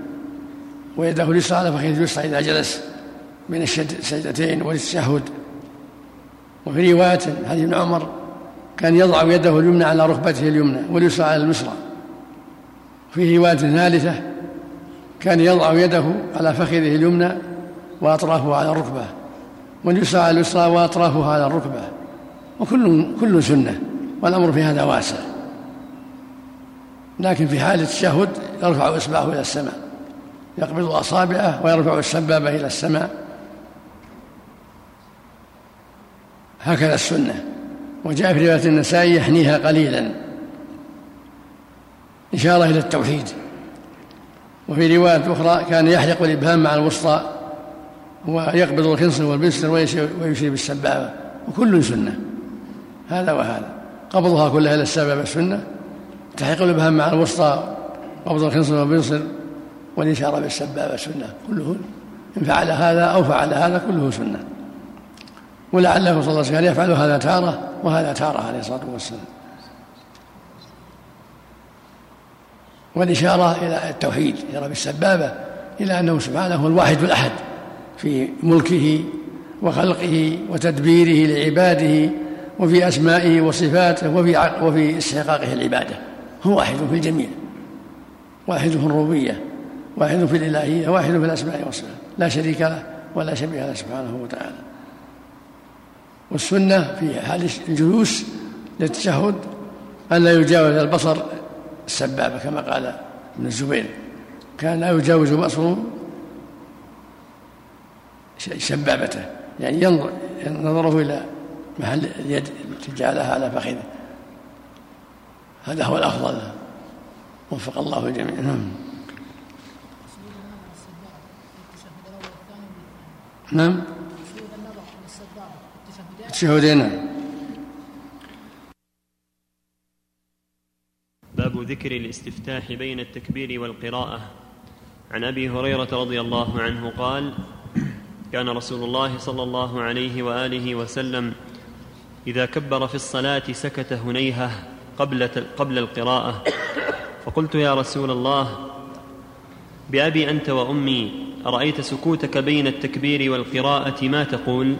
قال أقول اللهم باعد بيني وبين خطاياي كما باعدت بين المشرق والمغرب. اللهم نقني من خطاياي كما ينقى الثوب الأبيض من الدنس. اللهم اغسلني من خطاياي بالثلج والماء والبرد. رواه الجماعة إلا الترمذي. وعن علي بن أبي طالب رضي الله عنه قال كان النبي صلى الله عليه وآله وسلم إذا قام إلى الصلاة قال وجهت وجهي للذي فطر السماوات والأرض حنيفا مسلما وما أنا من المشركين. إن صلاتي ونسكي ومحياي ومماتي لله رب العالمين. لا شريك له وبذلك أمرت وأنا أول وأنا من المسلمين. اللهم أنت الملك لا إله إلا أنت. أنت ربي وأنا عبدك. ظلمت نفسي واعترفت بذنبي. فاغفر لي ذنوبي جميعا. لا يغفر الذنوب إلا أنت واهدني لأحسن الأخلاق لا يهدي لأحسنها إلا أنت واصرف عني سيئها لا يصرف عني سيئها إلا أنت لبيك وسعديك والخير كله في يديك والشر ليس إليك أنا بك وإليك تباركت وتعاليت أستغفرك وأتوب إليك. وإذا ركع قال اللهم لك ركعت وبك آمنت ولك أسلمت خشع لك سمعي وبصري ومخي وعظمي وعصبي. وإذا رفع رأسه قال اللهم ربنا لك الحمد ملء السماوات وملء الأرض وملء ما بينهما وملء ما وملء ما شئت من شيء بعد. وإذا سجد قال اللهم لك سجدت وبك آمنت ولك أسلمت. سجد وجهي للذي خلقه وصوره وشق سمعه وبصره. فتبارك الله أحسن الخالقين. ثم يكون من آخر ما يقول بين التشهد والتسليم اللهم اغفر لي ما قدمت وما أخرت وما أسررت وما أعلنت وما أسرفت وما أنت أعلم به مني أنت المقدم وأنت المؤخر لا إله إلا أنت. رواه أحمد ومسلم والترمذي وصححه. وعن عائشة قالت كان النبي صلى الله عليه وآله وسلم إذا استفتح الصلاة قال سبحانك اللهم وبحمدك وتبارك اسمك وتعالى جدك ولا إله غيرك. رواه أبو داود. وللدار قطني مثل مثله من, من رواية أنس. وللخمسة مثله من حديث أبي سعيد. ولأبي داود. وللدار قطني مثله من رواية أنس. نعم. وللخمسة مثله من حديث أبي سعيد. وأخرج مسلم في صحيحه. أن عمر رضي الله عنه كان يجهر بهؤلاء الكلمات. يقول سبحانك اللهم وبحمدك وتبارك اسمك وتعالى جدك ولا إله غيرك. وروى سعيد في سننه عن أبي بكر الصديق رضي الله عنه أنه كان يستفتح بذلك. وكذلك رواه الدار قطني عن عثمان بن عفان وابن المنذر عن عبد الله بن مسعود. وقال الأسود كان عمر رضي الله عنه إذا افتتح الصلاة قال سبحانك اللهم وبحمدك وتبارك اسمك وتعالى جدك ولا إله غيرك يسمعنا ذلك ويعلمنا. رواه الدار قطني. واختيار هؤلاء لهذا الاستفتاح وجهر عمر به أحيانا بمحضر, بمحضر من الصحابة ليتعلمه الناس مع أن السنة إخفاؤه يدل على أنه الأفضل وأنه الذي كان النبي صلى الله عليه وآله وسلم يداوم عليه غالبا وإن استفتح بما رواه علي رضي الله عنه وأبو هريرة رضي الله عنه فحسن لصحة الرواية به. هذه الأحاديث كلها تتعلق بالاستفتاح وهو الذكر الذي يقال بعد تكبيرة الإحرام يقال له استفتاح لأنه يفتح به الصلاة ولهذا قيل له دعاء الاستفتاح. وهو ما يقال بعد التكبيرة الأولى وقبل القراءة. وقد جاء النبي صلى الله عليه وسلم في ذلك أنواع كلها صحيحة. ذكر المؤلف بعضها. ومن أصحها حديث أبي هريرة عن النبي صلى الله عليه وسلم قال يا رسول الله أرأيت سكوتك بين التكبير والقراءة؟ ما تقول. بأبي أنت وأمي يعني أفتيك بأبي وأمي. قال أقول اللهم باعد بيني وبين خطاياي كما باعدت بين المشرق والمغرب. اللهم نقني من خطاياي كما ينقى الثوب الأبيض من الناس.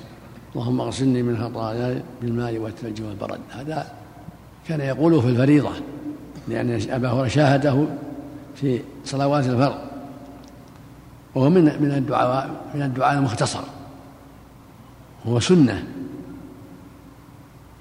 قبل أن يقرأ في أول ركعة بعد التكبير. اللهم باعد بيني وبين خطاياي كما باعدت بين المشرق والمغرب. اللهم نقني من خطاياي كما ينقى الثوب الأبيض من الداس. اللهم اغسلني من خطاياي بالثلج والماء والبرد. هذا أصحها في الصحيحين؟ وجاء أيضا في الصحيحين عن ابن عباس استفتاح طويل في صلاة الليل. اللهم لك الحمد أنت قيم السماوات ومن فيهن ولك الحمد أنت ملك السماوات ومن فيهن ولك الحمد أنت نور السماوات ومن فيهن ولك الحمد أنت الحق ووعدك الحق وقولك الحق ولقاؤك حق والجنة حق والنار حق والساعة حق والنبيون حق ومحمد حق.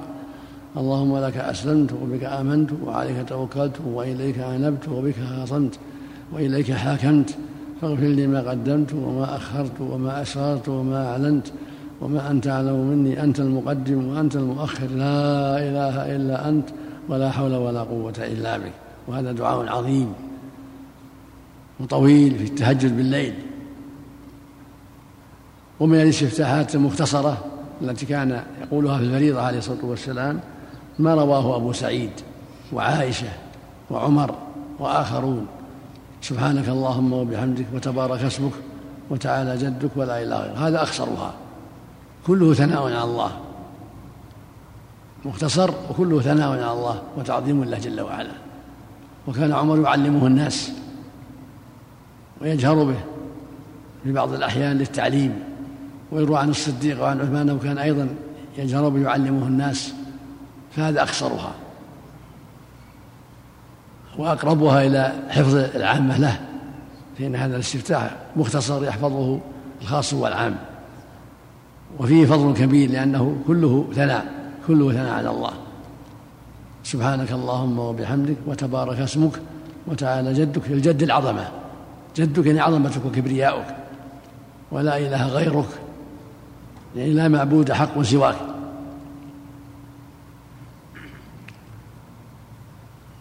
ومن الاستفتاحات أيضا الشرعية ما رواه علي رضي الله عنه هنا علي بن أبي طالب أمير المؤمنين. وجهت وجه وجهت وجه الذي فطر الصراط حنيفا وما المشركين. إن صلاتي ونسكي ومحياي ومماتي لله لا شريك له. وبذلك أمرت وأنا من المسلمين. وفي الرواية الأخرى وأنا أول المسلمين. اللهم أنت ربي لا إله إلا أنت. ظلمت نفسي واعترفت أنك فاغفر لي ذنوبي إنه لا يغفر إلا أنت. واهدني لأحسن الأخلاق لا يهدي لأحسنها إلا أنت. واصرف عني سيئها لا يصرف عني سيئها إلا أنت. لبيك وسعديك والخير كله في يديك والشر ليس إليك أنا بك وإليك تباركت وتعاليت أستغفرك وأتوب إليك. ويروى أنه كان يقول هذا في الليل في صلاة الليل. وهو دعاء عظيم واستفتاح عظيم أيضا. ومن ذلك ما روته عائشة في الصحيح أنه كان يستفتح في صلاة الليل. اللهم رب جبريل وميكائيل وإسرافيل فاطر العالم الغيب والشهادة. أنت تحكم بين عبادك فيما كانوا فيه يختلفون. اهدني لما اختلف فيه من الحق بإذنك إنك تهدي من تشاء إلى صراط مستقيم. وهذا دعاء مختصر كان النبي يستفتح به في صلاة الليل يعني في بعض الأحيان. فهذه الاستفتاحات كلها حق. وإذا فعل هذا تارة وهذا تارة وهذا تارة فهذا حسن. إلا الدعاء إلا الاستفتاح الطويل هذا في الفريضة. الليل أقرب لأن طوله في الفريضة قد يشق على الناس. فإذا استعمل المختصر في الفريضة فهو أقرب. وهو استفتاح الذي رواه أبو هريرة اللهم باعد بيني والذي رواه أبو سعيد وعائشة وعمر الله سبحانك اللهم وبحمدك وتبارك اسمك وتعالى جدك ولا إله غيرك. هذا الاستفتاحان أقرب في الفريضة وأيسر على على المصلين الإمام والمنفرد والمأموم. أما حديث علي وحديث ابن عباس في تهاجم الليل كلها مطولة يناسبها قيام الليل. كحديث عائشة اللهم رب جبريل وميكائيل ولو أتى بشيء منها في الفريضة والنافلة فلا بأس. كلها ثابتة عنه عليه الصلاة والسلام. وما جاز في الفنين في النافلة في النافلة جاز في الفرض ما لم يقم دليل على منعه وإلا فالأصل أنه ما سبق صلوا كما رأيتموني أصلي. لكن يراعي الإمام في الفريضة التخفيف والتيسير على المأمومين وعدم المشقة عليهم. لقوله صلى الله عليه وسلم أيكم أما الناس فليخفف فإن فيهم الصغير والكبير والضعيف وذا الحاجة. وإذا صلى لنفسه فليطول ما شاء. وفق الله جميعا. يعني لا يتقرب إليك ولا لا يتقرب به إليك ولا ينسب إليك لأنه له الحكمة البالغة فيما يخلقه فهو خير بالنسبة إليه وإن قدره بالنسبة إلى المخلوق شر كتقديره الزنا وما يقع من المعاصي حكمة بالله يثنى يحمل عليها له الحكمة البالغة لكنها ذم بالنسبة للمخلوق إذا فعلها لأنها معاصي في حق المخلوق. قال المؤلف رحمه الله تعالى باب التعوذ للقراءة. قال الله تعالى فإذا قرأت القرآن فاستعذ بالله من الشيطان الرجيم. وعن أبي سعيد الخدري عن النبي صلى الله عليه وآله وسلم أنه كان إذا قام إلى الصلاة استفتح ثم يقول أعوذ بالله السميع العليم من الشيطان الرجيم من همزه ونفخه ونفثه. رواه أحمد والترمذي. وقال ابن المنذر جاء عن النبي صلى الله عليه وآله وسلم أنه كان يقول قبل القراءة أعوذ بالله من الشيطان الرجيم. وقال الأسود رأيت عمر حين يفتتح الصلاة يقول سبحانك اللهم وبحمدك وتبارك اسمك وتعالى جدك ولا إله غيرك ثم يتعوذ. رواه الدار قطني. هذه الآية الكريمة الحديث والاثر كلها تدل على شرعية التعوذ بالله من الشيطان عند القراءة. سواء كان ذلك في داخل الصلاة أو في خارج الصلاة. متى أراد أن يقرأ شرع له أن يستعيذ بالله من الشيطان الرجيم لأنه عدو مبين. قد يعرض له في قراءته فيشغله بالهواجس والوساوس ويشغله وقد يشغله عن التدبر بأشياء أخرى. فالتعوذ بالله من الشيطان من أسباب سلامته من شره ومن أسباب توفيق الله له. حتى يتدبر ويتعقل. قال الله جل وعلا فإذا قرأت القرآن فاستعذ بالله من الشيطان الرجيم. والمعنى إذا أردت القراءة. ولهذا قرأ النبي قبل أن استعاذ قبل أن يقرأ. مثل إذا دخل أحدهم الغائط فليقل اللهم يعني إذا أراد الدخول. فالماضي هنا المراد به عند إرادة فعله. ليس المراد بعد الفعل. بل المراد عند الإرادة الفعل. فإذا أراد القراءة تعوذ ثم سمى ثم قرأ الفاتحة. وكان النبي صلى الله عليه وسلم يستعين ويسمي ثم يقرأ. وهي نوعان أعوذ بالله من الشيطان الرجيم وأعوذ بالله السميع العليم من الشيطان الرجيم. كله كله حسن. وإذا, وإذا زاد من همزه ونفخه ونفثه كما في حديث سعيد كذلك. الهمز الصرع يقال لها المؤتة والنفخ الكبر والنفس الشعر فالمؤمن يستعيذ بالله من مما يدعو إليه الشيطان من التكبر والمؤتة الصرع وما يدعو إليه من الشعر الباطل الذي يشغل عن ذكر الله وعن الصلاة. والشيطان معناه المبعد والرجيم معناه المرجوم بغضب الله عليه. وطرده إياه من رحمته. وهذا مستحب في أول الركعة يتأكد في أول ركعة يستعيذ ثم يسمي أما بقية الركعات فهو مخير إن تعود فلا بأس وإن ترك فلا بأس لعموم الآية. والركعات الأخيرات تبع للأولى. وبعض أهل العلم يرى فيها الاستعاذة وبعضهم لا يرى والأمر فيها واسع من استعاذ فلا بأس ومن ترك فلا بأس. لكن إذا كان يقرأ من أول السورة يسمي. يسمي في أول السورة إلا سورة براءة. هي تابعة لما قبلها. إذا بدأ بها يتعود نعم. باب ما جاء في بسم الله الرحمن الرحيم. عن أنس بن مالك رضي الله عنه قال صليت مع النبي صلى الله عليه وآله وسلم وأبي بكر وعمر وعثمان فلم أسمع أحدا منهم يقرأ بسم الله الرحمن الرحيم. رواه أحمد والنسائي بإسناد على شرط الصحيح. وفي لفظ صليت خلف رسول الله صلى الله عليه وآله وسلم وخلف أبي بكر وعمر وعثمان فكانوا لا يجهرون ببسم الله الرحمن الرحيم. رواه أحمد والنسائي بإسناد على شرط الصحيح. ولأحمد ومسلم صليت خلف النبي صلى الله عليه وآله وسلم وأبي بكر وعمر وعثمان فكانوا يستفتحون بالحمد, لله بالحمد لله رب العالمين لا يذكرون بسم الله الرحمن الرحيم في أول قراءة ولا آخرها. ولعبد الله بن أحمد في مسند أبيه عن شعبة عن, عن قتادة عن أنس رضي الله عنه قال صليت خلف رسول الله صلى الله عليه وآله وسلم وخلف أبي بكر وعمر وعثمان فلم يكونوا يستفتحون القراءة ببسم الله الرحمن الرحيم. قال شعبة فقلت لقتادة أنت سمعته من أنس؟ قال نعم نحن سألناه عنه. وللنسائي عن منصور بن زاذان عن أنس بن مالك قال صلى بنا رسول الله صلى الله عليه وآله وسلم فلم يسمعنا قراءة بسم الله الرحمن الرحيم. وصلى بنا أبو بكر وعمر فلم نسمعها منهما. وعن ابن عبد الله بن مغفر قال سمعني أبي وأنا أقول بسم الله الرحمن الرحيم. فقال يا بني إياك والحدث. قال ولم أر من أصحاب رسول الله صلى الله عليه وآله وسلم رجلا كان أبغض إليه حدثا في الإسلام منه. فإني صليت مع رسول الله صلى الله عليه وآله وسلم ومع أبي بكر ومع عمر ومع عثمان فلم أسمع أحدا منهم يقولها فلا تقلها. إذا أنت قرأت فقل الحمد لله رب العالمين. رواه الخمسة إلا أبا داود.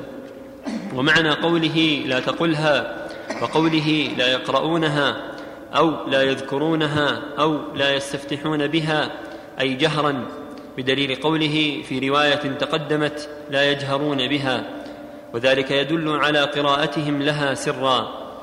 وعن قتادة قال سئل أنس كيف كانت قراءة النبي صلى الله عليه وآله وسلم؟ فقال كانت مدا. ثم قرأ بسم الله الرحمن الرحيم.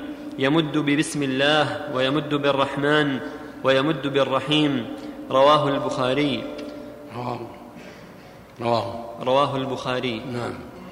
وروى ابن جريج عن عبد الله بن أبي مليكة عن أم سلمة أنها سئلت عن قراءة رسول الله صلى الله عليه وآله وسلم. وروى وروى ابن جريج عن عبد الله بن أبي مليكة عن أم سلمة أنها سئلت عن قراءة رسول الله صلى الله عليه وآله وسلم. فقالت كان يقطع قراءته آية آية. بسم الله الرحمن الرحيم. الحمد لله رب العالمين. الرحمن الرحيم. مالك يوم الدين. رواه أحمد وأبو داود. هذه الأحاديث كلها تدل على أن السنة عدم الجهر بالتسمية كما أن السنة عدم الجهر بالاستعاذة كما تقدم لأن الرسول صلى الله عليه وسلم ما كان يجهر في قراءته بسم الله الرحمن الرحيم ولا بالاستعاذة كما تقدم. وإنما يبدأ بالفاتحة. ولا حديث هذا كثيرة. منها حديث أنس برواياته حديث عبد الله بن المغفل وحديث عائشة أيضا. كان يستفتح القراءة بالحمد لله رب العالمين. وحديث المسي في صلاته. ثم اقرأ بما تيسر معك من القرآن. اللفظ الآخر ثم اقرأ بأم القرآن. إلى غيرها من الأحاديث. كلها دالة على أن السنة الإسرار بالبسملة. في الجهرية في الظهر في المغرب والعشاء والفجر يسر بها وبالاستعاذة يتعوذ بالله من الشيطان الرجيم ويسمي ثم يبدأ بالفاتحة جهرا. أما التعوذ والبسملة فالسنة الإخفاف. إلا إذا أظهر بعض الأحيان جهر بها بعض الأحيان للتعليم فلا بأس كما فعل عمر وغيره للتعليم. وكما روى أبو هريرة كان يجهر للتعليم. وإلا فالسنة للقارئ في الصلاة أن يسر بالتعول وبالتسمية ويبدأ بقوله الحمد لله رب العالمين. وفي حديث أنس وأم سلمة دلالة على أن السنة ترتيل والوقوف على رؤوس الآية. قال الله تعالى ورتل القرآن ترتيلا. فالسنة